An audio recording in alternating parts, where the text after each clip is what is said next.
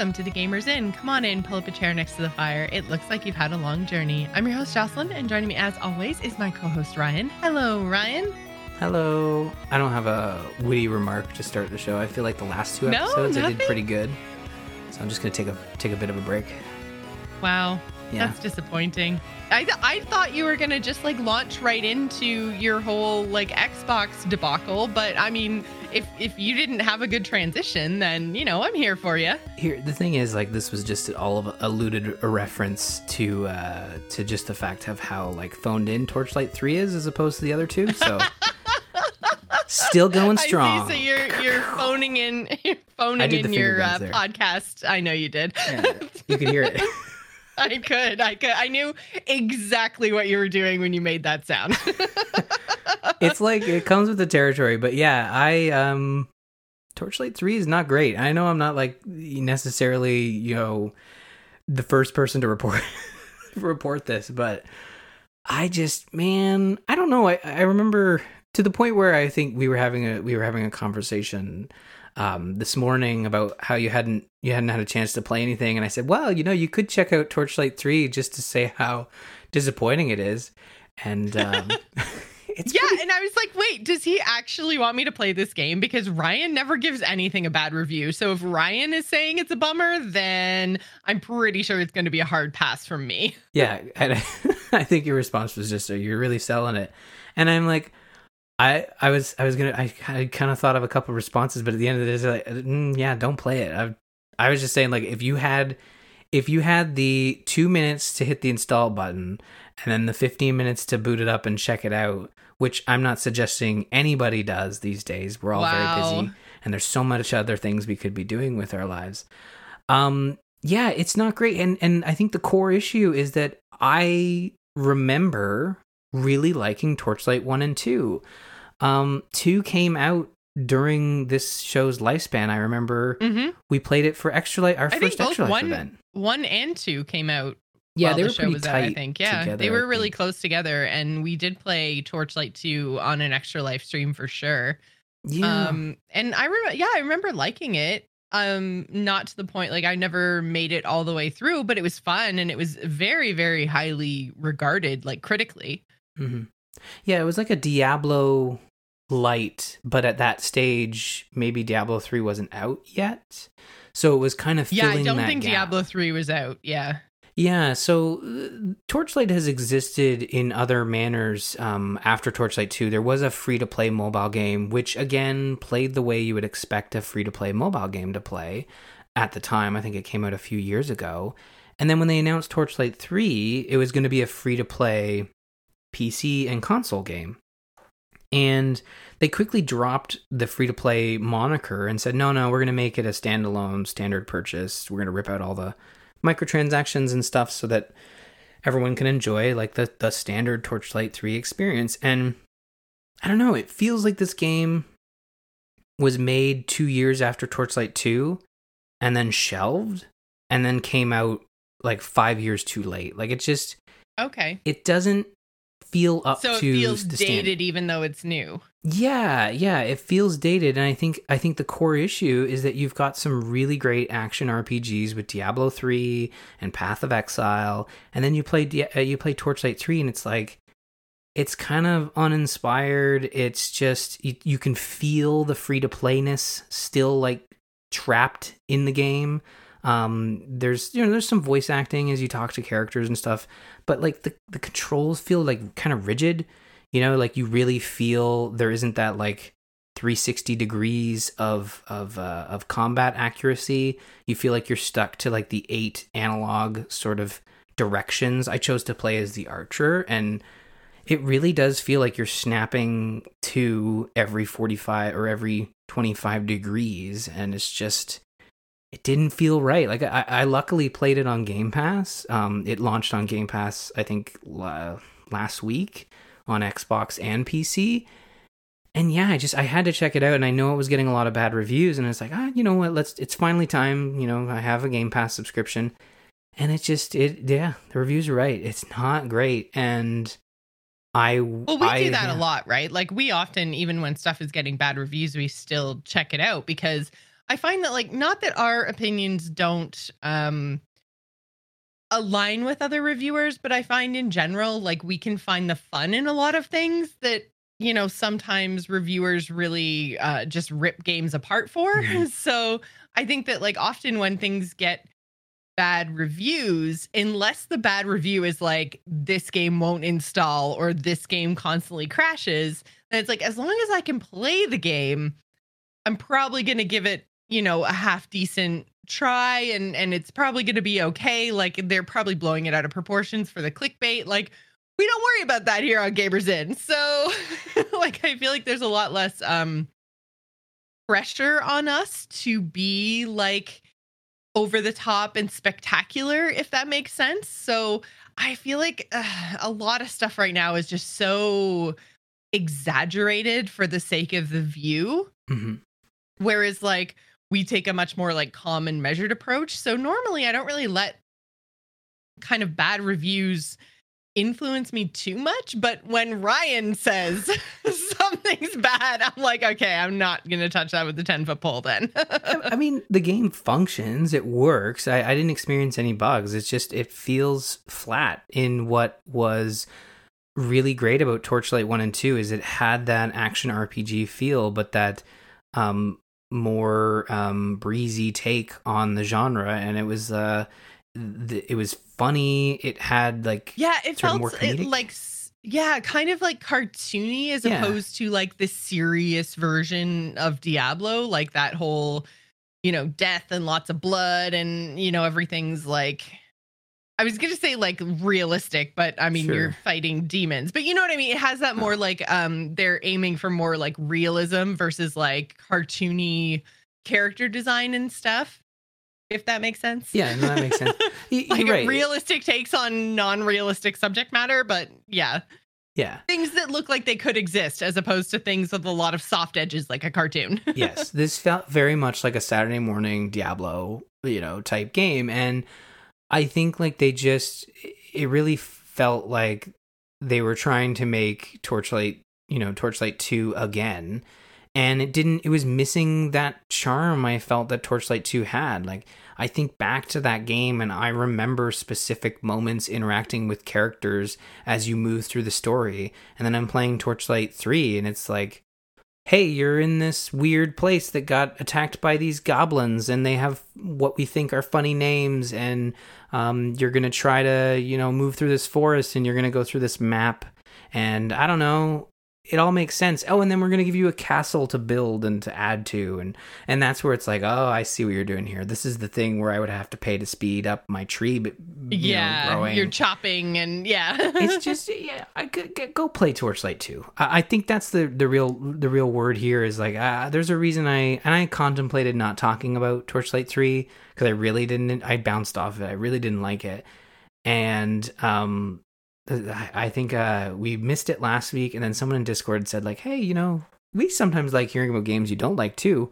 And I think this is one of those instances where yeah, people are right. Don't see like i feel like we just talked about cyberpunk 2077 and i was like boo pew pew pew Yeah, but I keep tr- I keep bringing it up. you you do yeah you keep trying you keep pushing through but um I'm yeah like i are you you're What's in the notes? yeah, We're gonna I feel like I'm I'm glad that somebody's like you're allowed to talk about things you don't like as well because sometimes I feel like I'm way too negative. So it's good that someone's like, "No, it's okay. you could talk about the bad stuff too." Means that I've been much more positive on the show than I realized that I have been. Maybe it's just, you know, Hearthstone and WoW that I've been super down on on my other shows. Actually, that's not true. They're both in a very good place right now, but I just I don't know. It's it's one of those things where you feel you feel the uh you feel the structure of the free to play game that's been left there, and that's really Yeah. disappointing. And the well, world is because kind of there's a difference between like changing and adapting a game for a different style as opposed to just taking pieces out and not bridging those gaps you know like if you're saying we had this plan but it's not going to work so instead of doing free to play we're going to you know give you a price tag but then you know, this system used to work this way, now it works this way. It sounds like they didn't really have a now it works this way plan. they just had a, well, it used to work that way. Now, blank.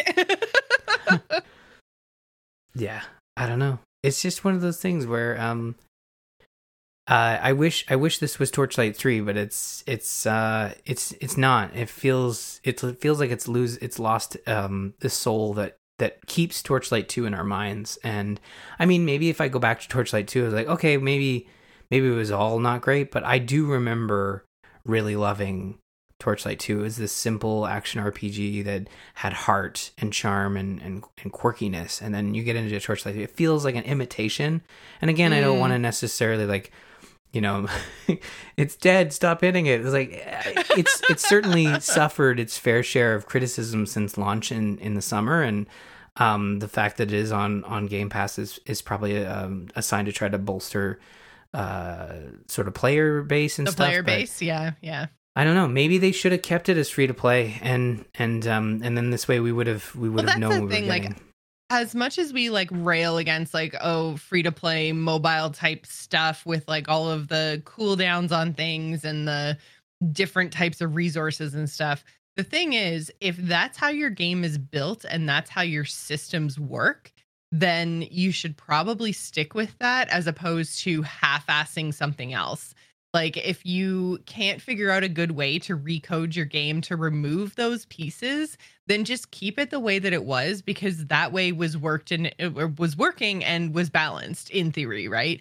Obviously, we didn't actually see Torchlight 3 with the free to play trappings in it, but now you can see what it looks like without them and it definitely feels lackluster. So to me that says you know what maybe it would have been better if you just kept the free to play style because then at least you would have a game that would flow a little bit better. Yeah. And I just I wonder I got uh I got through like the first 3 worlds and uh, the the core issue was um I think if the if the charm and the story and the characters were there that we got in the first two and the world for that matter the the, the character of the world I, it might have kept me interested, but the core issue was that the, just the gameplay felt very stiff and stale and kind of like what you would experience if they took like a mobile game and just haphazardly like mapped it to controller or PC. And it, again, like it's just if if you really if you do want to check it out for yourself, like it is on Game Pass, so it's a it's a low bar of, of investment.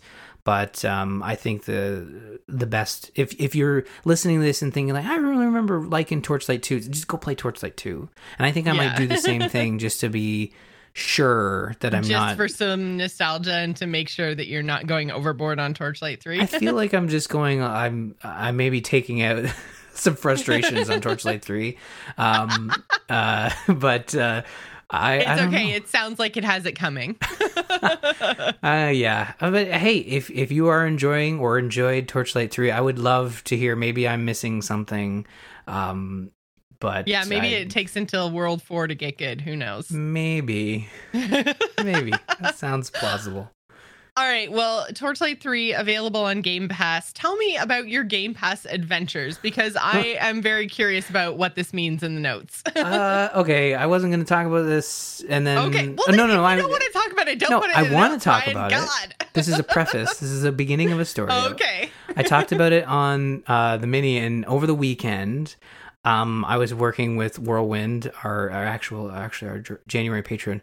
Um, he he and I are, are kind of like we're always looking for deals, and like I was gonna go Xbox All Access, and he's like, "Well, really, you're only saving like twenty oh, bucks." right, he talked you out of it. Yeah, yeah. so now. then I uh, oh, we're going to talk about the news, but long story short, like Microsoft was going to do some things with Xbox Live Gold, change the pricing, and that prompted a Reddit post on some of the video game deals subreddits I follow about, hey, Microsoft's going to be changing Gold. This is might be our last chance to take advantage of the Xbox Live Gold um, upgrade path to Xbox Game Pass Ultimate.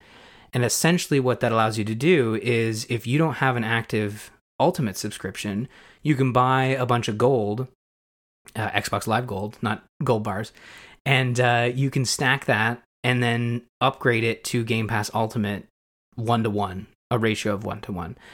which is a really great deal considering uh, Xbox Live Gold is uh, seventy dollars Canadian for a year, and then Game Pass Ultimate is seventeen dollars a month. So if you do like doing the math quickly in your head, you realize how much of a savings that is. Because no, no, Ryan, we don't No. want to do any math about that. We don't want to make me do it. it. So no, do your work I at don't want home. to do.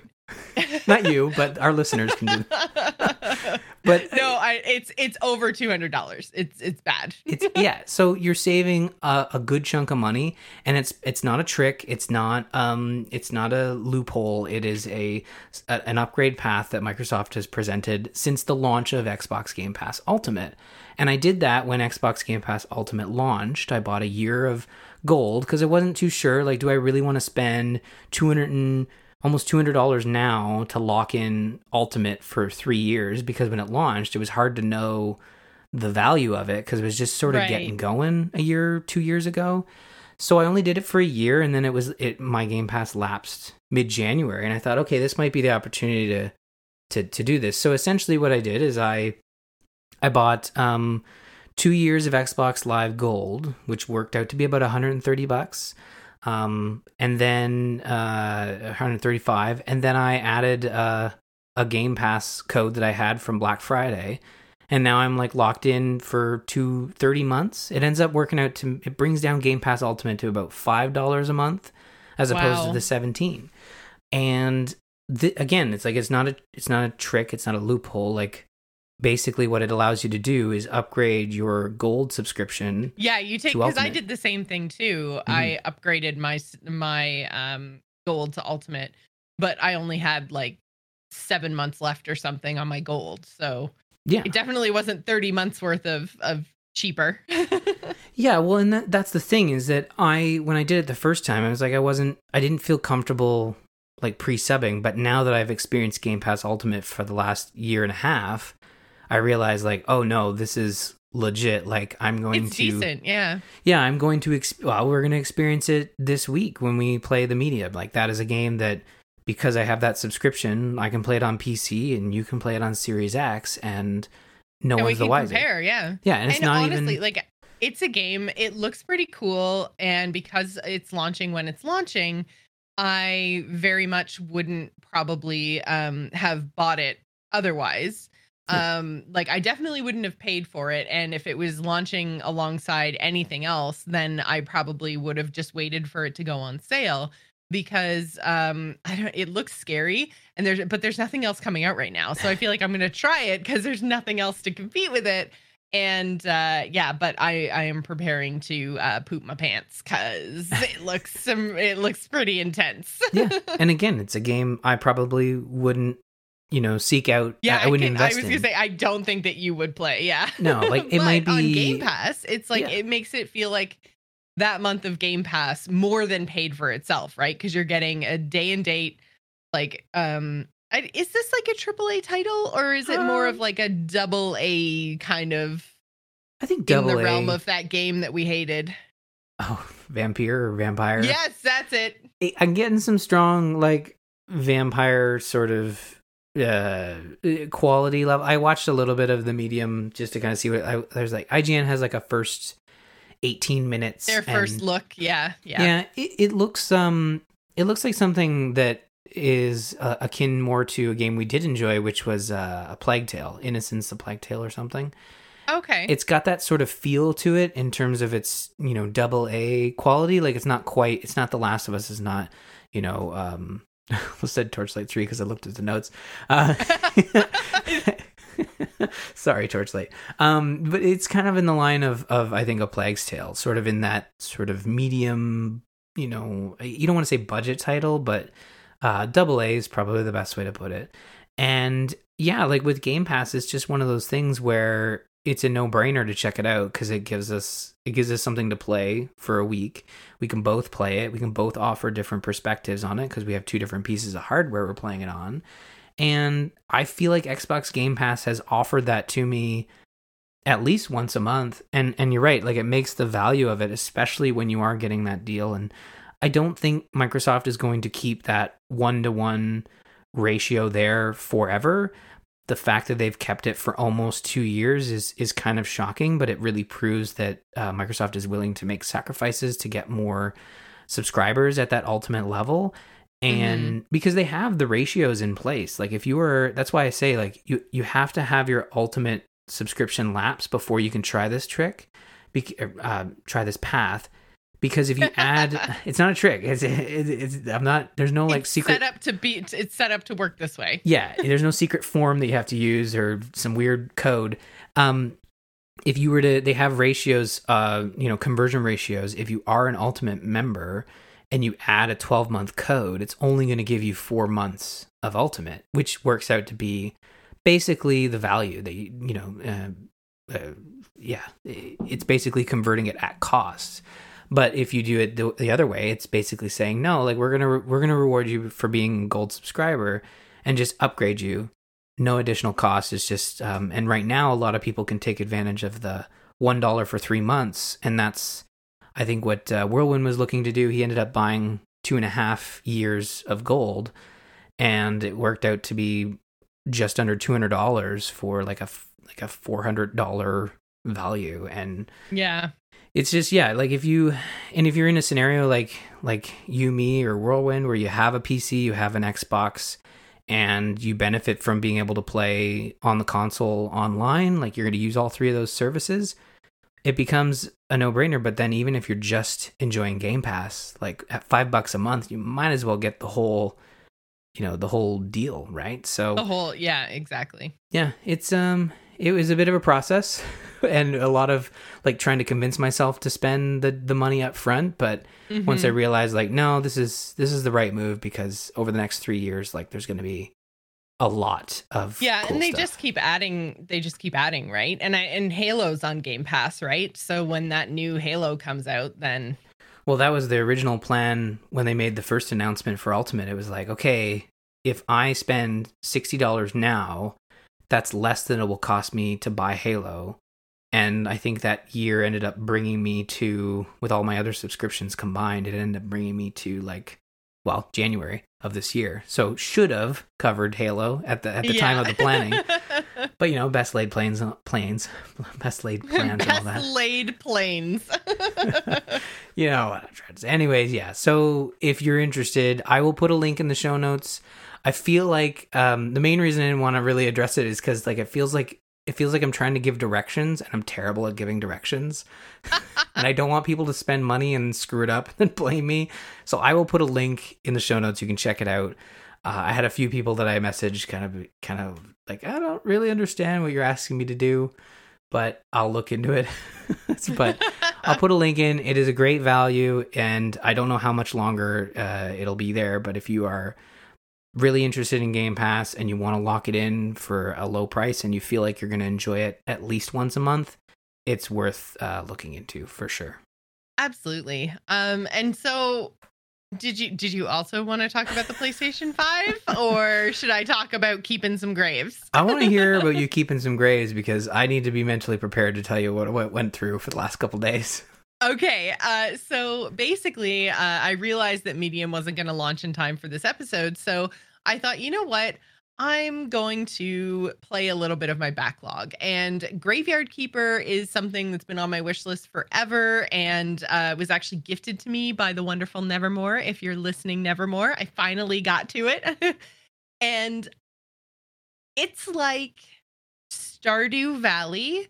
Like it's so close to Stardew Valley, or at least what I remember from Stardew Valley, that it almost feels like it's a skin but it's basically like Stardew Valley, except for instead of a farm, it's a graveyard. so you kind of like there's like this event that happens, and then you get thrust into this like foggy, you don't know where you are place, and they're like, Oh, you're finally here. We've been waiting 30 years for a gravekeeper. And then you just get thrown into this thing, and you're like, What? But um my girlfriend was calling me on my phone i need to get home like what the, what's going on so it has this like supernaturally kind of starting point where your entire goal as the gravekeeper or graveyard keeper is to figure out where you are and how to get home. That's like your overall like goal of the game. But like you've got your your home and your like surrounding area and the graveyard that you have to try to like build up and fix because it's in this state of disrepair. And then you walk forever and eventually get to the town and you walk in the same direction to town that you do in Stardew Valley. And you have to like talk to all these different people in town and everybody has a relationship value. And you have to do like different tasks for them and they're only available or they're only in the village at certain points during the um the day night cycle. So there's basically this like well 7 day week. And so it's like on the moon you can see the astronomer and then like on the like sun star looking thing you can see the bishop and you know and they kind of like rotate through. So there's a different um npc available every day. And it's addictive. like, I mean, I enjoyed Stardew Valley, but it never sucked me in the way it sucked some people in. but I guess if you just put like a, a goofy kind of horror spin on anything, then I'm down for it because I've absolutely like you have to um like at regular intervals a, a talking donkey a talking donkey will come and drop bodies off to you and then you have to take them in the morgue and you're like I don't this is disgusting. I don't want to do this. Like what am I doing here? And you have this like bouncing talking skull friend who's like, "Oh, you just have to do the autopsy. Come on, what's the problem?" And you're like, "Um, I'm a stockbroker." so, like it just like it's really has this like um tongue in cheek kind of like humor to it and in no time at all, you're like right into being the groundskeeper, the gravekeeper guy, because you're like, hey, the only way that I'm going to get home is if I talk to this specific person. And in order to do that, I have to talk to this person and do this thing for them. And so it kind of like dangles that like how to get home carrot out there, but you have to basically like do every task in the game in this crazy roundabout pathway to get there. And oh my god, Ryan, it's just so fun. like, you had me at talking donkey, really. Yeah, right. And then like he's like, uh, no one else understands him apparently. That's the best so, kind of donkey right there. Right. That's the best kind of talking donkey. So nobody else can understand what he's saying. So you very quickly establish at the very beginning of the game that you can talk to him.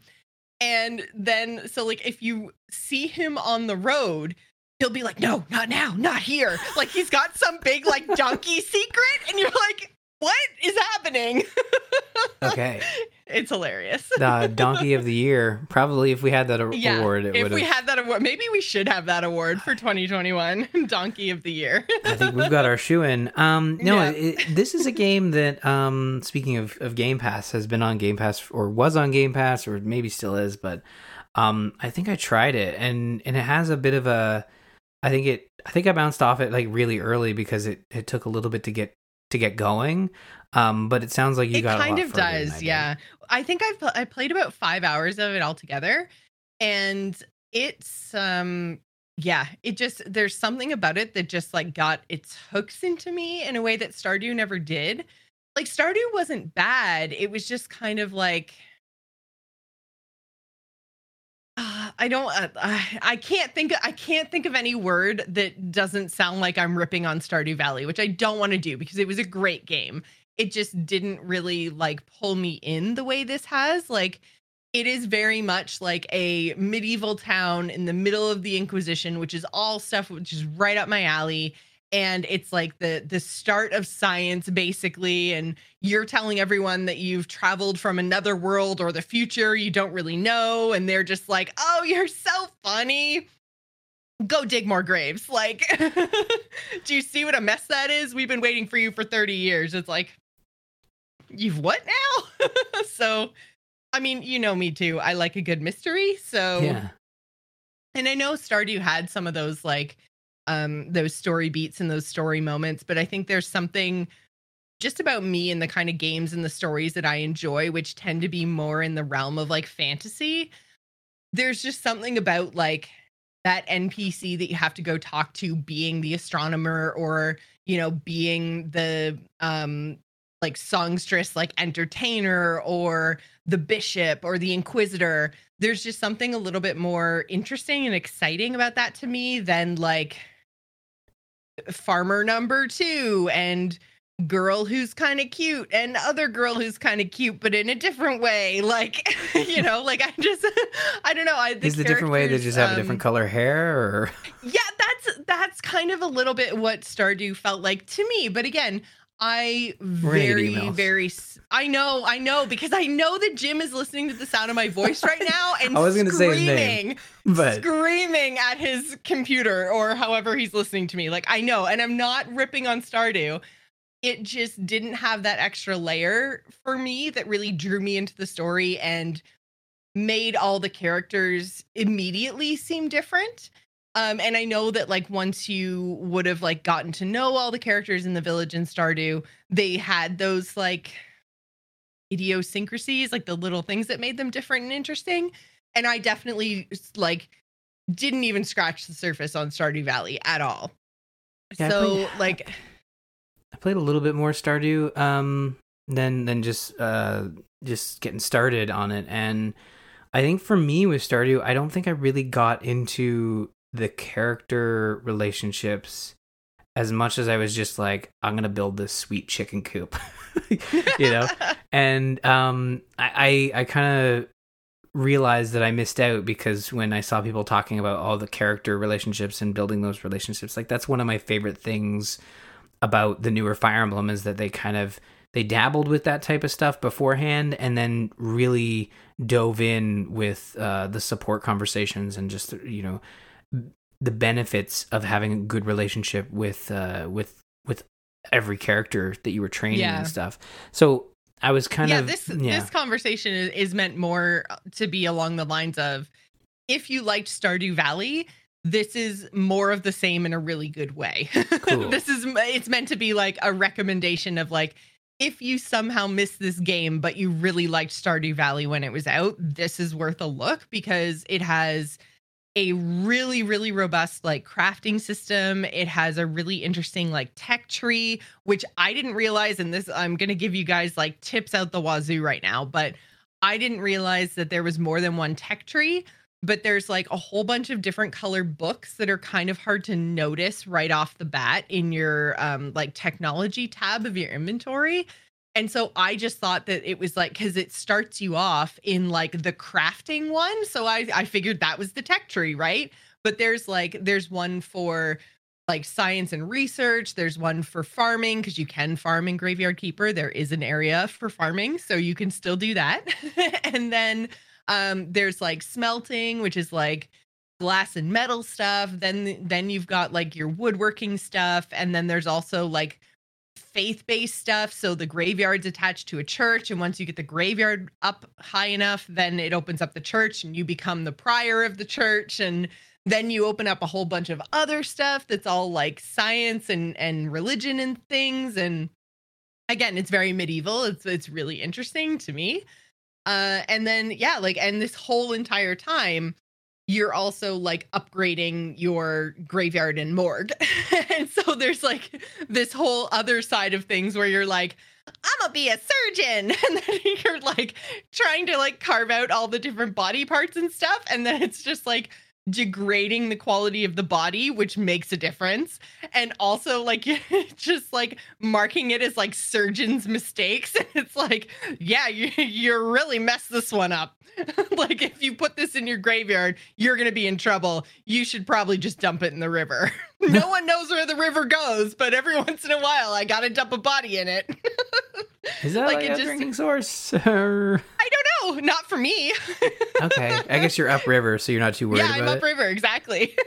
Well, but I don't um, know what um, I'm doing to the people down in town. as long as it's not your problem. Uh, exactly. I exactly. see what this game is is trying to instill in you, and I think it's great. I think that's really good. Um, but yeah, there's like there's a lot of like it gives me um like Majora's Mask kind of vibes with like certain people only being available at certain days and you like the the days are really short so you can basically um like only walk into town one time on any given day. So like if you go into town and you talk to somebody and they're like, "Oh, hey, I need you to bring me a beaker." And you're like, "Okay." and you have to like go and research how to like smelt glass or something, then you're not going to be able to make it back to town with that thing in that day.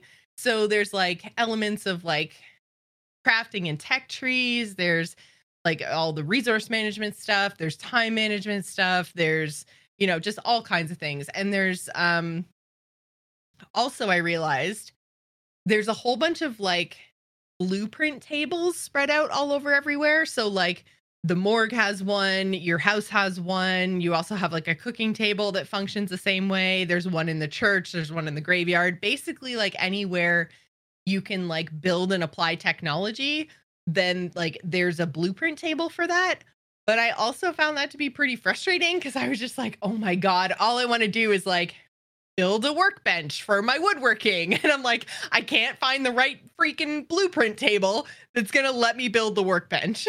so, like, understanding like where you are on the map and like paying very close attention to your tech trees and like what you need because I also like I couldn't find anything else to do because again I hadn't figured out that there were multiple tech trees. So I ended up spending like is really early on anything that's metal is really hard to come by. So I had like a couple of nails and a couple of scraps of metal. And I ended up just repairing this like chute that went from the side of the road down into the morgue. So I didn't have to carry the bodies anymore, which is like a ridiculous quality of life thing that you do not need at the beginning of the game. But I used all my nails and all my metal scrap for that because I couldn't find anything else to spend it on. Then I realized I needed it for this other like early part of a tech tree. So then I had to like do a whole bunch of gathering, go sell my stuff to the blacksmith, buy stupidly expensive nails. So, like, just pay a lot of attention to your tech tree and what materials you have because they basically give you just as much as you need very early on. And if you screw that up somehow, then yeah, it's difficult to to kind of make that back again. You can, you can, but it takes a while. Huh. Interesting. No, I, I think maybe it's a game I I need to give another shot. I, I think I I played not enough of it. It was back when in Game Pass I was just like downloading everything, playing everything for five minutes, and be like, nah, nah, nah, and going to the next thing. Um, so maybe I need, need to pop back in because I did like Stardew Valley, and I I felt like there should have been more. I know there were a few games that kind of used as imp- inspiration, but I felt like there should have been mm-hmm. more because it was it was such a big a big hit. Like the other ones, like my my Portlandia town or my town of Portia. I can't remember which one. One of those is right. One of those is a TV series. You be the judge. Um, yeah, I don't know. Uh, my time at Portia. Yeah, that's why it just sounded and wrong. Portia. apparently, Graveyard Keeper uh, came out in 2018. I thought it was a whole lot um, like newer than that, but uh, apparently not. Back apparently in the old 2018. Yield 2018, yeah. I miss 2018 was a good year. but yeah, I I thought maybe like they're they are so kind of similar that I actually thought that maybe they were made by the same people, but apparently they're not. yeah, I went to their website and it's like from from the folks who brought you this, and I'm like, mm, I don't remember that. You sure? Is that something you really want to brag about? well, I don't know if it's something to brag. I just felt like I, I, I, I, like you thought it was related to Stardew Valley, but it was like some, it was like Punch Card or Punch Club. Anyways, mm-hmm. Gravekeeper looks really cool, and I know a lot of people have. Uh, Apparently, there's even things. There actually is a uh, an expansion or a DLC for Graveyard Keeper as well. That came out in 2019. So, That's yeah, good.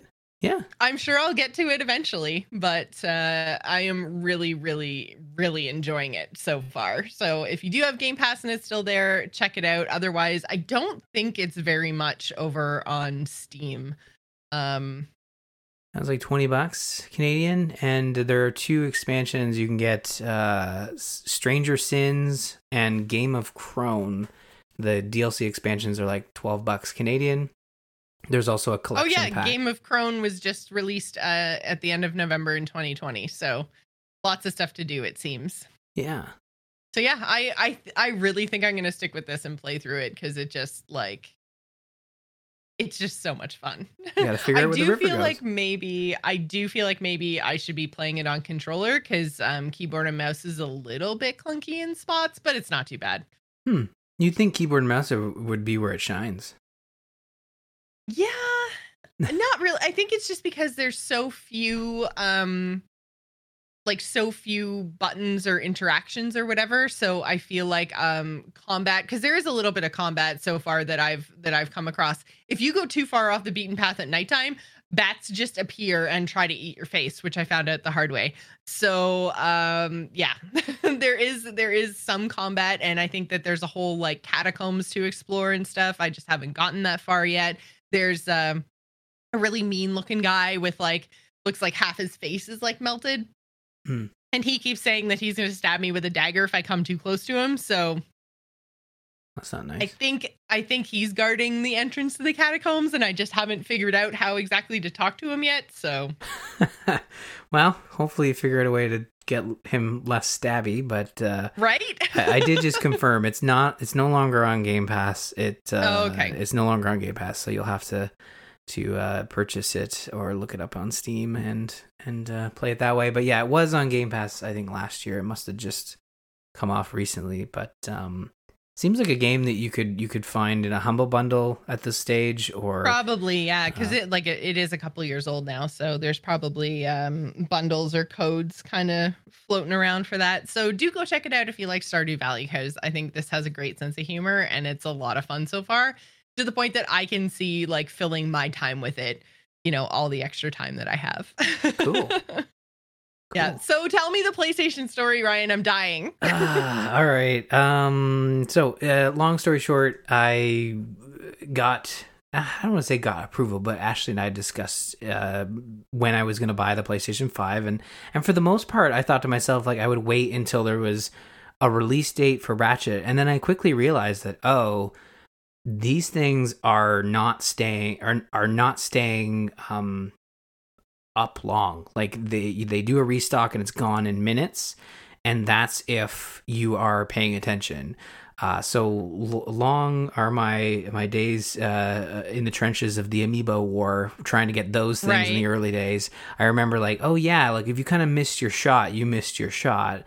And luckily, with the PlayStation Five, they are going to keep making these. I was gonna say it's not like these are It's not limited edition consoles. Like they're No. gonna keep coming out with more PlayStation fives. they very much will and but but my thinking was basically well if i um if i want one for spring or around that time frame it's already the end of january and if stock is still moving quickly i might want to just start trying now so that i eventually do We'll start one. paying attention anyway. Yeah, and and I think that's my my problem is is uh, over the last couple of days it's it they have gone online, so I've started to um, experience the frustrations that a lot of people are are experiencing, uh, essentially here in Canada. I don't know about around the world, but I'm assuming it's similar. Is that these sites, varying sites, will have queues come up, and you talked a bit about it with the Xbox Series Oh, X. the queues are the worst. No one can do it properly. and they don't work. I, I think the closest I've seen to being a um a really good attempt was Best Buy with their queue that I experienced um I think last month or or last week. I can't remember. but uh theirs is really nice because it gives you a page, it shows you're in queue, and then now they're starting to um they're starting to to post updates on the queue page of like, hey, you're still in the queue, but things are sold out, or hey, uh, this version sold out, but this version's still here. So, like with the PlayStation, you've got the disc and the digital.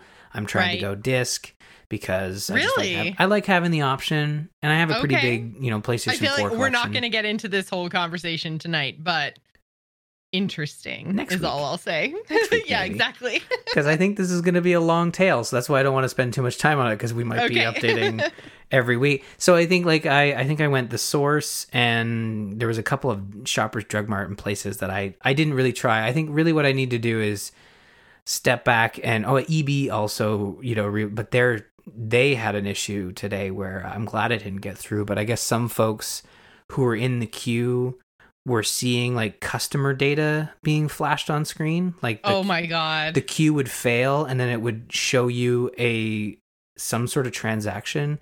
I don't know if it's been addressed, but it looked like it would show like customer data of like name, address, you know, amount paid, phone number, just like really uncomfortable levels of information being presented to the public.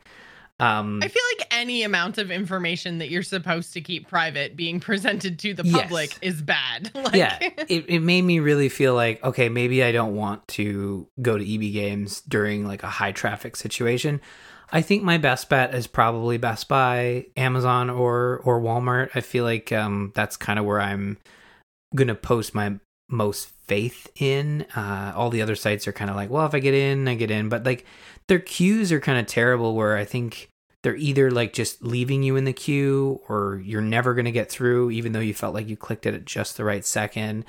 But uh, it's a real um, it's a real pain in the butt, and I think that's where I probably should have just pre-ordered it from the get-go but it's so hard to tell especially this generation what would have been the console I wanted first because for the longest time I was like I think it's going to be the Series X. And then that kind of ch- switched over to the PlayStation 5 as soon as you realize like what games were to be were going to be coming in 2021 and um with Halo being delayed it was like it made it a little bit of an easier decision. But I'm going to keep kind of trying and and seeing how it goes. But uh, I got to say the the queues have been kind of frustrating. And um it's where I probably I might hit a wall and be like, ah, you know what? I'm just gonna wait a little bit longer.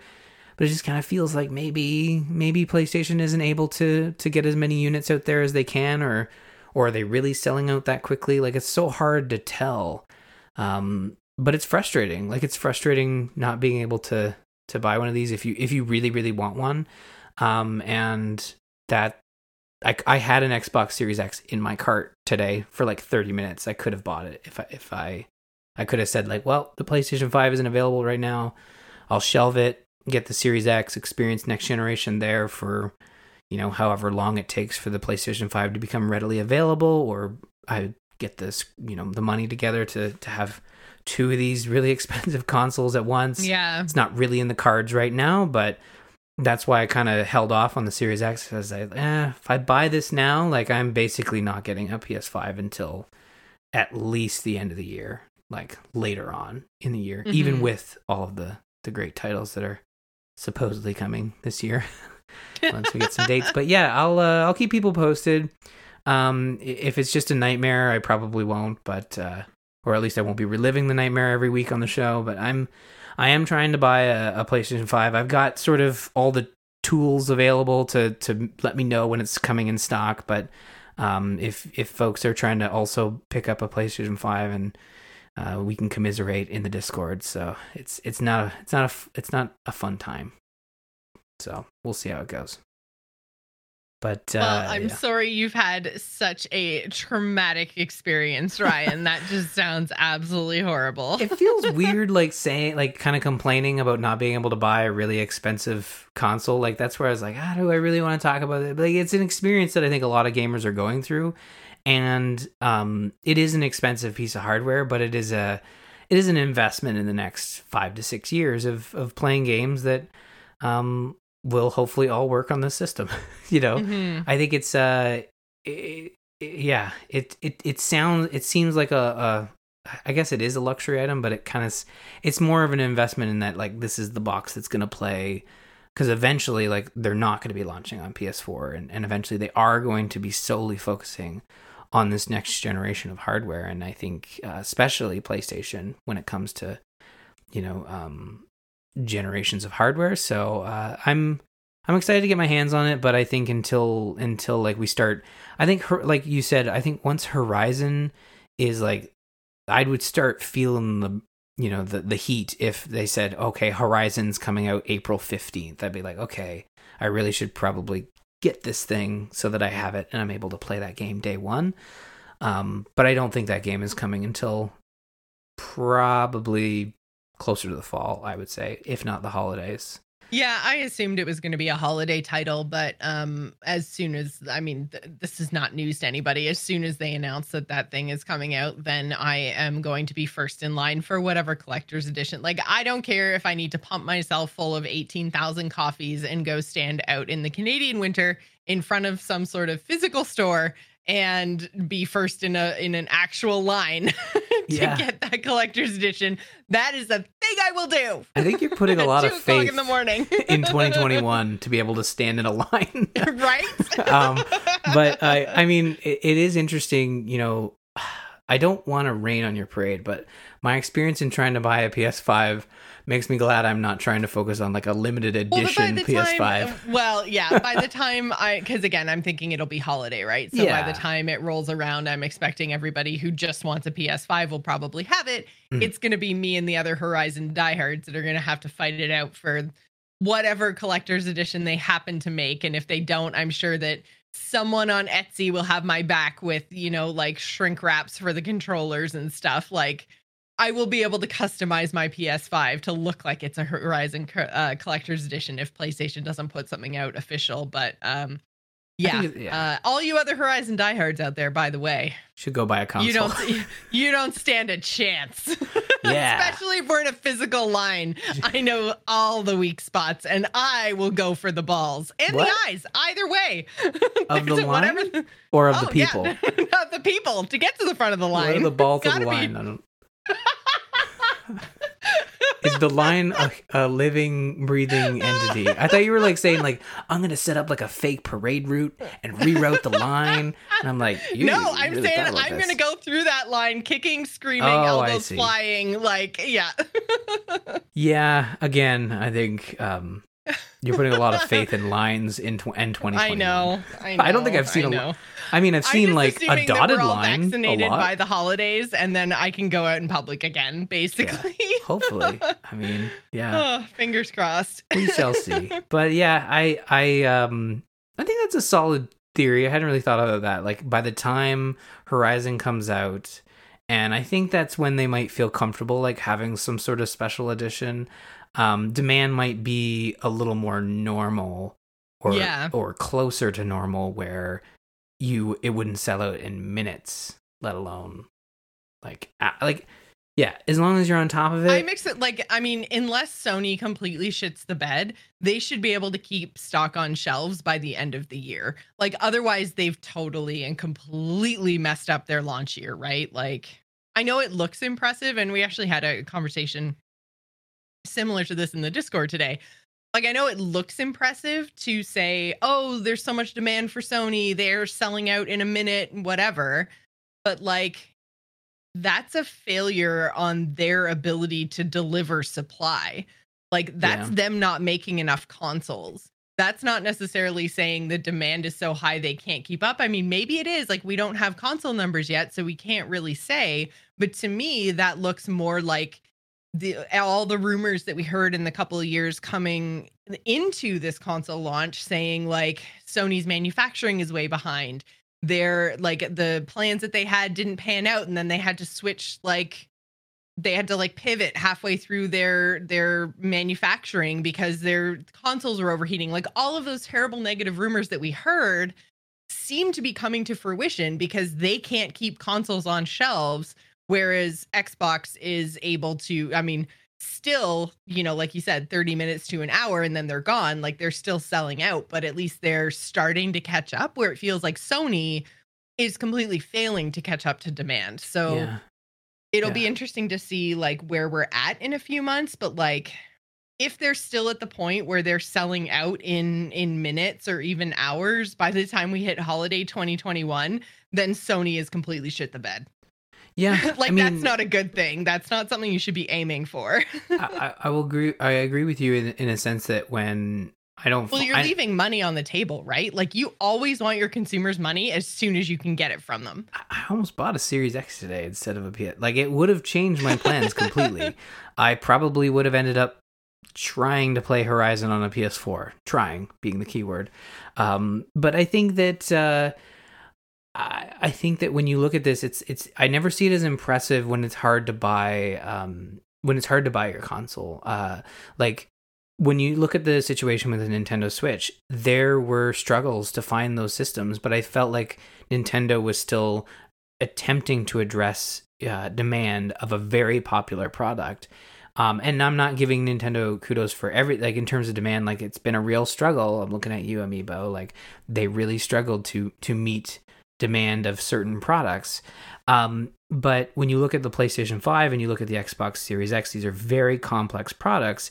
And on paper, it might not seem this way to everybody, but to me, as someone who enjoys playing video games and understands the frustrations of not being able to um, get a hold of, of something you want to invest in, uh, like a console, that is very frustrating. And I can feel other people's frustration, especially in the communities where I'm following to try to know when these things go in stock. A lot of people are missing out.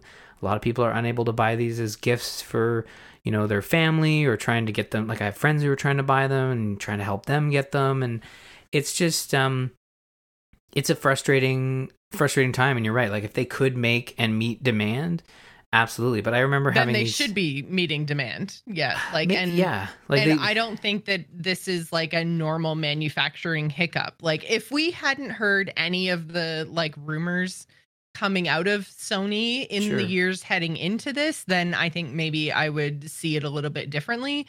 But the fact that like we had these warnings for like the at least 18 months, if not two full years ahead of the console launch of people leaking stuff out of Sony and saying they're not ready, they've had to change their console design, like they're way behind on manufacturing, blah blah blah blah blah. Like to me, and especially if you're like if you're Sony, imagine you've got a hundred thousand people that want to buy your console and you can only get those in the hands of ten thousand people. That means you've left ninety percent of your profit just sitting there. Like no company wants to do that. So if Hmm. they're still in this position like 9 months from now, then they've really botched their console launch. yeah. So I don't yeah, see it I as don't a, think that. I don't think I don't think that um like selling out in minutes now that we're a few months in, like that's not uh, something to be proud of at this point in time. Like first week, sure, yeah, yeah, the excitement, you know, people can't get it fast enough, but you should be prepared and you should be catching up by now. I I can even give them Christmas, like the Christmas, the holiday season. Like I think right now we're we are a month into the new year. I was gonna say, yeah, but we're we're a month away from that now, right? I know No, no, no. it's I'm I'm by, but I'm giving them a little more of a window, but I still agree with you in the sense that in in the month of January we should be seeing more allotments to the biggest electronics brand in Canada than fifteen thousand units across the country. Like yeah, uh, I don't even want to know what Amazon's numbers were, but like I feel like they would be probably getting a good chunk too. And I remember those stories about the PlayStation 5 during the summer and the opposite stories for Microsoft where they were saying Microsoft has completely shifted focus from, you know, they they discontinued the Xbox One X, they discontinued the Xbox One, they're solely manufacturing the Xbox One S and the Series S and X and the S is um, again like you talk about meeting demand. Like the S is in stock. You can buy it Mhm. here in Canada by going to a website. you know, it's um, it's there as an option. in stock is a good thing. yeah, I I agree in with stock you. Stock means consumers can give you their money. Overstock, like that's a different situation. Yeah. But you know, if- these days with online retailers, it's very hard to tell if something is overstocked. But in this case, in this scenario, like if someone really wants a next gen system and there are no exclusives at this time for both consoles, they just want to play a game at 60 frames per second, have it load fast. Your options are pretty clear. Like you can buy the cheaper box.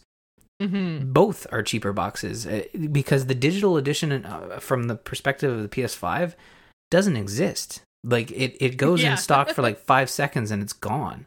I know people are buying them, but it's such a small. It feels like it again. It feels weird complaining about not being able to buy thousand dollar boxes, but at the end of the day, like that, that is the initial surge of a of a generation. Is is this Mhm. complete scenario? And I know it's easy to look at things selling out as a success, but it's all about um, being able, not, even the per, the perception of being able to meet demand by having stock last long enough for a human being to be like, oh, I didn't realize it was up. I'll go get it, as opposed Yeah. to oh, it was up two seconds ago. Too late. Like that is a frustrating experience and happened three or four times over the last couple days. as like these these sites get stock and it's like if you didn't know 2 minutes before it was posted, you're already too late. Yeah. Um, but yeah, it's uh it'll be interesting to see how it goes. I'm I need to remind myself to probably step back and not take it too seriously. Like just if it happens, it happens. Like we're still in this time frame where like I don't need it tomorrow. I can just kind of Mhm. casually try to buy one. Um, as opposed Which I to think like is the best way to be. Like I Yeah. was kind of the same way with the Xbox. Is I was like I wanted it for Assassin's Creed, but it was definitely a want. It was not a need. Yeah. By the time like Horizon is launching, then I'm going to be in need territory. But even then, if we really are talking about needs versus wants, that's still a want. Like I don't need Horizon to live. I just feel like I need Horizon to live. well, the cool thing about Horizon, like the other titles that have already experienced this from the Sony side, you can buy it on PS4, get the free upgrade to PS5. You don't have to beat it on your PS4, but you can at least get a taste of it and be like, "This is going to help me." You That's know, blasphemy, Ryan. Get out. Yeah. I, I'm just like you can you can bridge the gap a little bit, and I and I think there I did that with Spider Man, and that was really helpful. I'm glad Sony did that because it allowed me not to like really be too worried about having this console. So yeah, we'll see. I I really hope it does get better because I know there are a lot of people trying to buy these systems, and I think Yeah. uh, I, it's just it's nice when when people can can give manufacturers money. I guess I don't know. Exactly. Capitalism. Yay. Speaking of capitalism, if you like the content we produce, you can head on over to patreon.com slash the Gamers Inn to support the show like our awesome patron Dominic did. Thank you so much for supporting the Gamers Inn. Ryan, is there anything else you want to talk about this week before we wrap it up? Well, we should mention this uh, Vicarious Visions story, the fact that they've been merged into Blizzard, and um, Okay, I I don't know. I feel like this story. So, I I did see that this happened, but Mhm. it feels to me more so like a not uh, much of a story. Like they just kind of got absorbed in and are working on a Diablo 2 remake. And it I guess the story here is more so that they're working on Diablo 2 and the people who made Warcraft 3 are No no, longer. longer. there in Yeah. one way or another. Sounds like they got attritioned out. yeah, I, I think the the the core there's a couple issues here. One being like Team One, who who did Warcraft Three Reforged, Heroes of the Storm, um, and there was StarCraft Remastered, has been basically dispersed to other teams. Uh, we would have heard if they were all laid off because this happened months ago. Uh, well, yeah. but- so I don't think they were laid off as much as not replaced when they left either for other Blizzard teams or left the company. Hmm. Um, it seems like the kind of um recruiting efforts of Mike Morhaime's company are working, I guess. uh, but that like that's Mike Morhaime's company, Dream Haven, and uh, there's a couple of other ones that are uh, kind of in the area, made up of former Blizzard employees. Are not necessarily like siphoning off people, but I think that there's a lot of people who were working at Blizzard who are now going over to opportunities at those other companies. Uh, Second Dinner is another one, which is Ben Brode's company. Um, so I think that there's a lot of opportunity outside of Blizzard now. Hmm. And I think that the rose colored glasses have come off a little bit of some employees at Blizzard. So I think they're actively looking for other opportunities. Whereas before, Blizzard was like the place to go, the place everyone wanted to be. And I think that attitude has really changed. So yeah, I think basically like um these vicarious visions people seem to be kind of like backfilling team one, basically.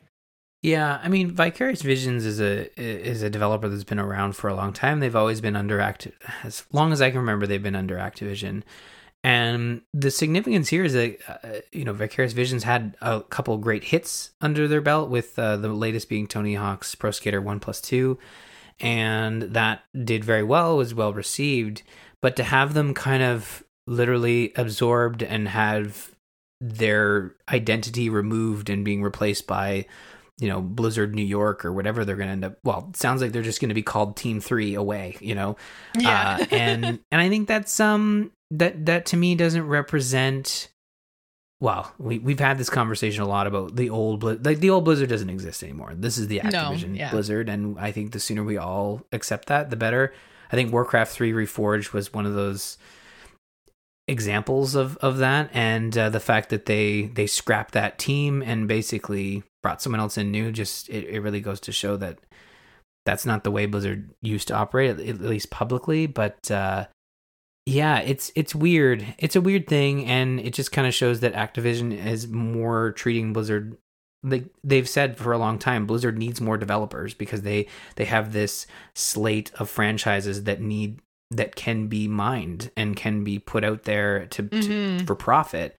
And when you have um you know Diablo uh 2 being one of the most popular, you know, entries in that franchise, you want to make sure that remake's done right. Like I think it's it's even a step above Warcraft 3 where yeah, you can maybe screw up Warcraft 3 and live another day, but if you screw up Diablo 2 remake, you're going to you're gonna really feel it. Like it's it's not gonna go well. So the fact that they are bringing in um, these talented developers that can build a solid remaster with with what they did, like Tony Hawk. I mean, honestly, would you ever think that game could come back and people would be praising it? Like, it's kind of a wild thing to be able to do. And Activision has had a lot of great remasters under their belt, so hopefully this news is good in that light that we can get a good Diablo 2 remake.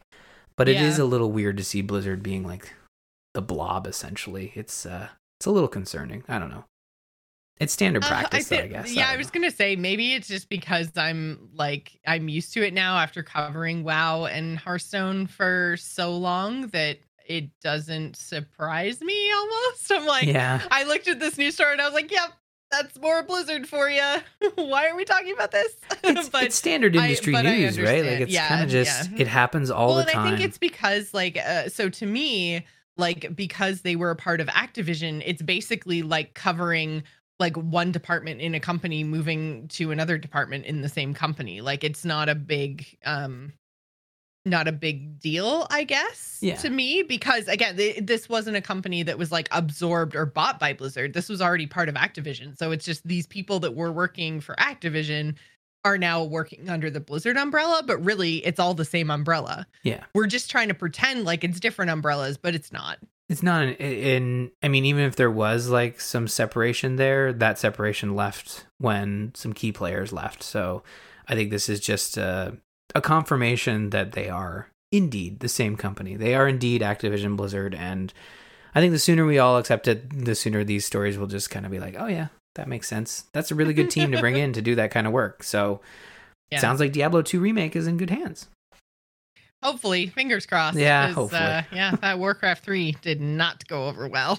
yeah, I've not bought a Blizzard game since, and um, yeah, yeah, well, I mean, Shadowlands is decent and Hearthstone's in a really good place. I think Hearthstone's probably in the best place the game has been in. And I feel like I've been saying that for a couple of years now, but they're like, they just keep kind of consistently getting better. So they're like, there are good things coming out of Blizzard right now. It's just that they're being overshadowed by a lot of shitty corporate decisions. So, yeah. They, and they are also, but the devs um, are still, they're there, they're passionate.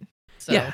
I, we're lucky to have them, that. I think. I think the issue for me with Blizzard is that they are kind of just addressing like the same content over and over, like the same like WoW, Hearthstone, and they're they're not doing anything new. I think that's my that's my frustration with, with I want them to do something new, and hopefully we yeah Diablo Four is is coming out at some point in the next decade. So and and crossed. Overwatch 2 as well. oh, I keep forgetting they announced that, and I don't I don't mean no ill will towards Overwatch, but I I do keep forgetting that should be coming out soon, right? Hopefully? Um, I don't know. I feel like they announced uh pretty early because it was leaked everywhere. So they kind of just said, "Hey, all right, let's get out ahead of this." And ah, uh, but uh yeah, they they didn't, as far as I know, still haven't given a release date, but it's it's in the works it seems so yeah we'll have to see what'll come out of that that team and and everything going on at blizzard in the weeks and months and years to come but that's going to do it for us this week. If you guys want to continue the conversation, you can head on over to our Discord, which is bit.ly slash TGI Discord. Um, you can also email the show at info at gamersinnpodcast.com or visit us on the web at gamersinnpodcast.com. You can also follow us on Twitter. You can find me, Jocelyn Joss Plays. Ryan is at R Murphy. And don't forget to follow the show at The Gamers Inn. Thanks for staying at The Gamers Inn. Remember, tune in next week. Bye, everybody. Bye, everyone.